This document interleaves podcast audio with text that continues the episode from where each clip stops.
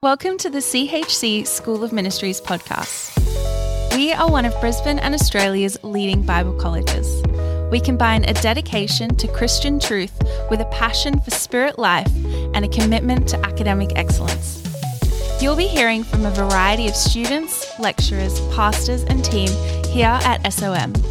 We pray that these episodes inspire you, grow you, and help you to transform your world.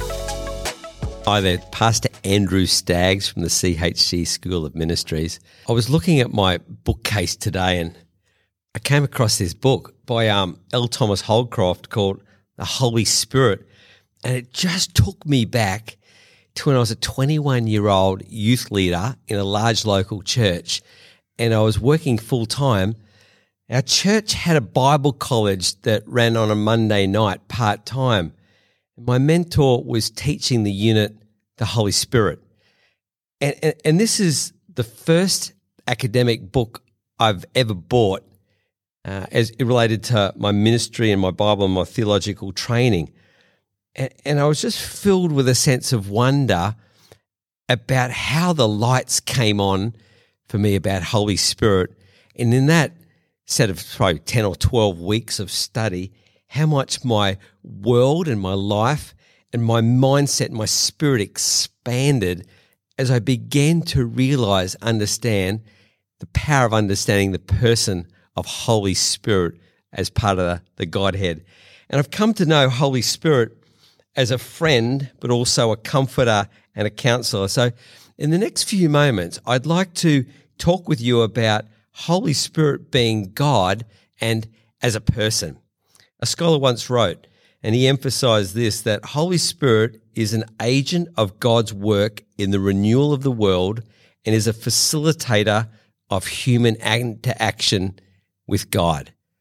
Just think about that, that powerful quote as we talk through it. So I've realized that in order to experience the fullness of Christianity, we have to know God the Father, God the Son, and God the Holy Spirit. This is fundamental to our knowledge of God and our relationship with Him. In Genesis chapter 1, verse 26, we see one of the first references made to the plurality that exists in the Godhead. When God said, Let us make man in our image, according to our likeness, let them have dominion over the fish of the sea, over the birds of the air, over the cattle, over all the earth, and over every creeping thing that creeps on the earth. You can see here, right in the first book of the Bible, in the first chapter, that Holy Spirit is a member of the Godhead who enters and subsequently resides in us as believers at our moment of salvation. Holy Spirit plays an integral part of our salvation, our redemption, our sanctification, or our holiness. But more than that, Holy Spirit is a special person in his own right. To spend time learning and learning to know the Holy Spirit is one of the most beneficial things that we can do as followers of Christ to enrich our life and live the life that we're meant to be living. So, in order to understand who Holy Spirit is, we need to first understand what He is not.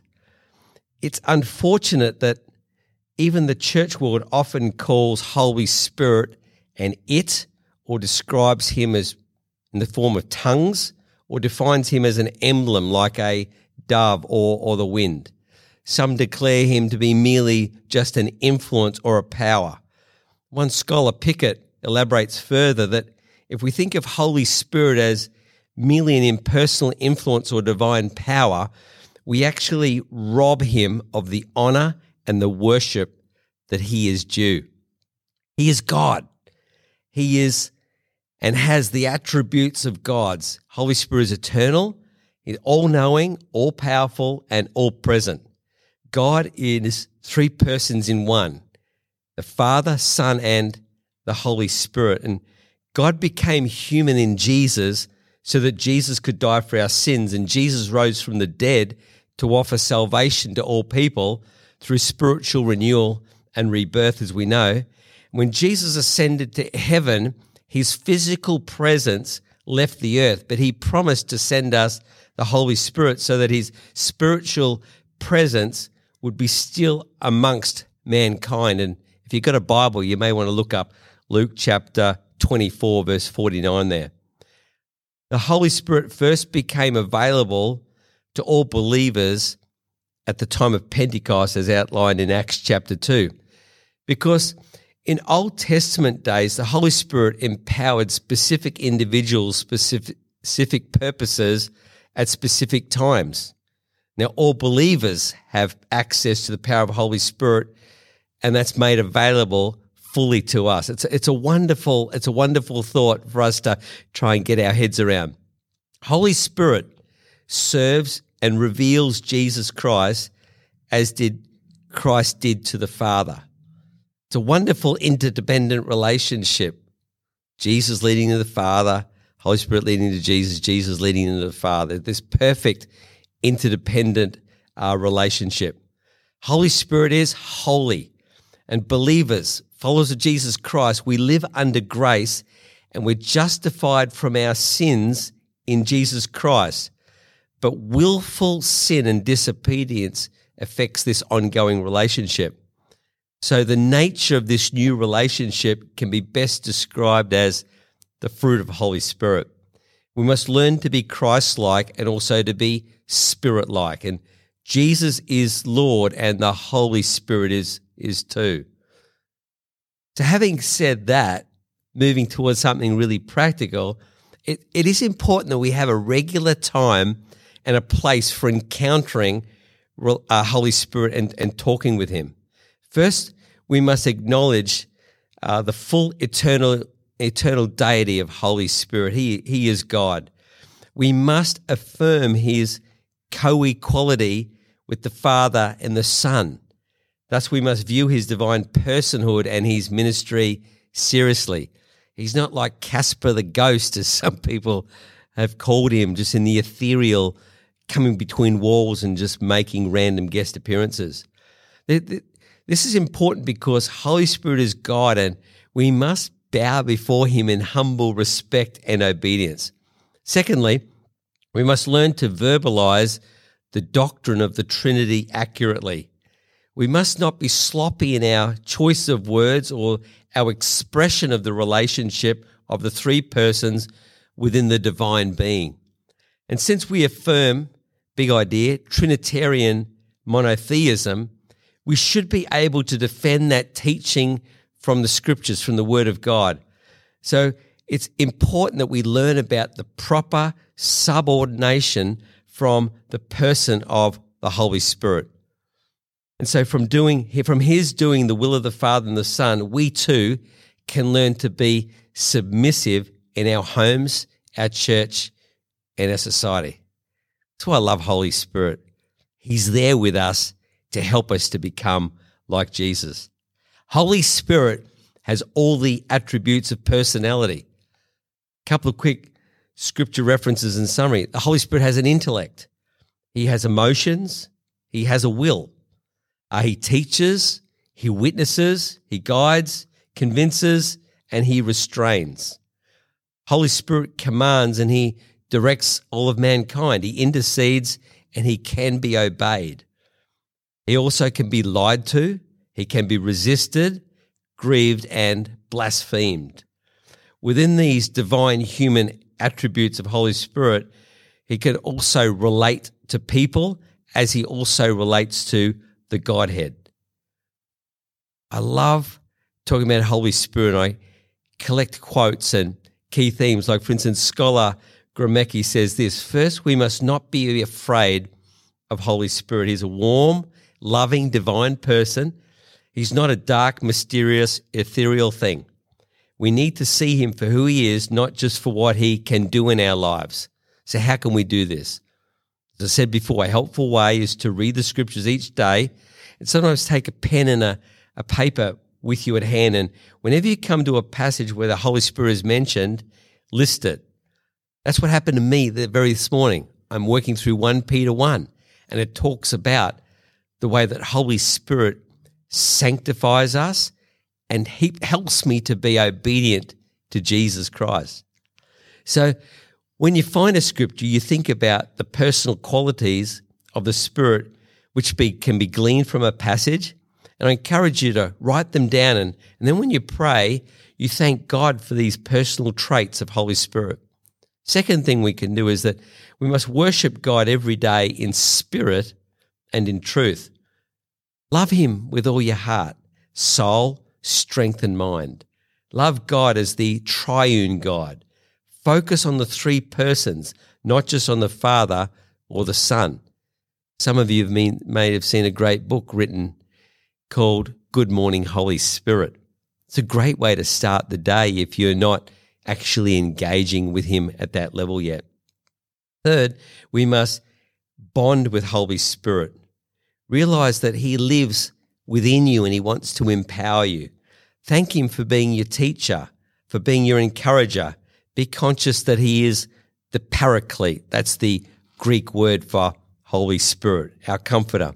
The fourth thing we can do is that we must be careful not to sin against Him. We must remember that our sinful actions and our attitudes grieve this holy person. He's very special. He's sensitive, but also very powerful. So, a couple of quick keys if you're writing notes while following along. A couple of steps to knowing the person of Holy Spirit. Number one, you can be conscious of the person of Holy Spirit and know that He dwells within you. One of my mentors often prays this at the beginning of a day. He says, God, Holy Spirit, I open my heart and my mind to you right now. I copy that from time to time. I deliberately position myself in a place where I'm conscious, I'm aware of Holy Spirit's presence. Second thing you do is know that He is your helper so you can actually ask Him for help. For me, Holy Spirit's a bit like, I consider Him like a coach. Like, I want to actively partner with Him, but also, too, when I get stuck, I often speak in tongues and Holy Spirit will give me revelation or I ask Him and I have a, an impression or a sense of an answer, a response, something helpful that He's guiding me with. You may also choose to dedicate your day and all important decisions to Him. I know one great leader who had a great book called Holy Spirit, My Senior Partner. Did not move into the day until it had been dedicated in prayer. All meetings, appointments, prayed for in advance, asking for specific posture or strategy for that time for the benefit of other people. Encourage you, expect Holy Spirit to talk with you through His Word. The Word of God, the Bible says, is living and active. The Holy Spirit who helped inspire the writing can also turn a logos, the written word, into a rhema, a now word of God, part of a kairos moment where you can speak into your situation. I encourage you to listen to Holy Spirit. Still yourself so that you can receive often an impression or the still small voice. Talk to him, ask him questions, develop a friendship. I know some people talk to the angels around them. I encourage you start with cultivating a working relationship with Holy Spirit. Talk, um, be aware of His presence, as I mentioned. Learn how He guides and acts. There are many nuances, very uh, interesting sensitivities of different ways that Holy Spirit can speak to us. Expect to be convicted, inspired, comforted, or spoken. I know now I have a sensation within me when I go to say something I have this sensation. It's almost like a sensation or the presence of Holy Spirit within me going, if you keep speaking that idea, you're going to be apologizing in the next five minutes. So I've learned over decades of walking with him to, to listen to that sensitivity. It is real and it is true. Learn more about Holy Spirit and practice his presence. I know this is a personal quest of mine. Uh, to do what the Apostle Paul says in the New Testament to live in the Holy Spirit, to live by Holy Spirit, to walk and to march with Holy Spirit, this spirit filled life in partnership with other people. You can encourage you too to repent of attitudes and activities that offend Holy Spirit. That's very powerful. And finally, sense His will and sense His moods. Holy Spirit uh, wants to be in our lives. And there's some things we can do that promote his presence. There's some things we do that repel his presence. How's that? How's that for a taster on Holy Spirit? I just, I love Holy Spirit. I'm so thankful for the period of study that I did in my early 20s. And it, unlocked a whole new series of revelations about a wonderful revelation that I can have with God Himself. So I encourage you. Um, at the college here, we've got courses and uh, intensives around uh, Holy Spirit. I encourage you, like other things we teach in the unit, we talk about uh, Holy Spirit's work in the Old Testament, uh, how Holy Spirit worked in the life of Jesus, Holy Spirit in the the church, uh, contemporary understandings of Holy Spirit. Like I know, um, when you have a contemporary understanding, it, it, links to other books like Pentecostal theology. Um, when we talk about Holy Spirit in a, an academic sense, that's called uh, pneumatology. Uh, a study and the work of Holy Spirit. This other new one. These are brand new releases by Frank Macchia. This is what, a book called Tongues of Fire, a systematic theology of Christian faith as part of a new word and spirit see, uh, series. That's another principle we talk about in a course. You need the word of God and the Holy Spirit working together. It's not either or. I'm just so thankful now. This is the best time to be studying Holy Spirit because uh, there's so much more being written because um, spirit filled people are moving into the thinking space, the academic space, and are really writing some very, very good new books that can really help us. We talk about baptism, Holy Spirit, the power of speaking in tongues, how signs and wonders work. I always show in my classes many clips from Pastor Phil Pringle from the C3 network.